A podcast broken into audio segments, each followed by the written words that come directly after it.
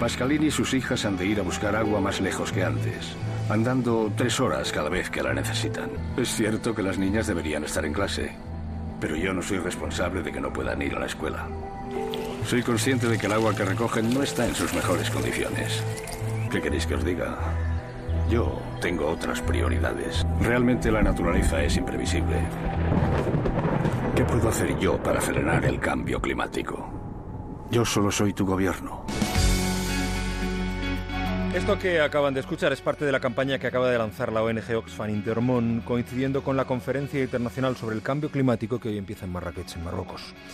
Y ese gobierno, personificado en el spot en un señor trajeado y de negro en mitad del desierto o en la selva, ese gobierno que dice que no puede hacer nada, solo ha invertido un 1% de lo que se comprometió a invertir entre los años 2015 y 2018 para luchar contra ese cambio climático que negaron durante mucho tiempo y al que nunca han prestado demasiada atención.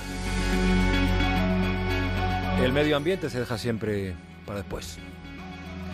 Ahora que empieza por fin a caminar una nueva legislatura en España, Intermón recuerda al gobierno que España ya no puede poner más excusas. Desde 2008, 22 millones de personas se han visto desplazadas cada año en sus hogares o de sus hogares a consecuencia de desastres naturales relacionados con el cambio climático. 62.000 personas cada día. Y esto, amiga, amigo oyente, no ha hecho más que empezar. En nuestro capítulo de hoy de El mundo está mal repartido, el cambio climático se ceba en la mitad más pobre de la población mundial. 3.600 millones de personas que son además los que menos responsabilidad tienen, ya que ellos solo generan un 10% de las emisiones de gases con efecto invernadero.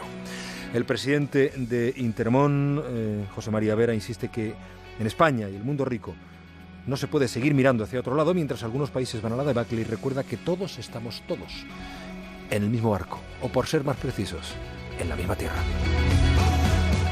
Más de uno. Lucas en Onda Cero.